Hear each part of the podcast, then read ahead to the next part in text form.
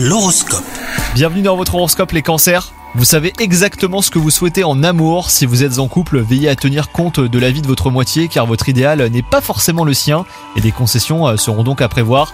Quant à vous les célibataires, vous êtes dans une phase audacieuse.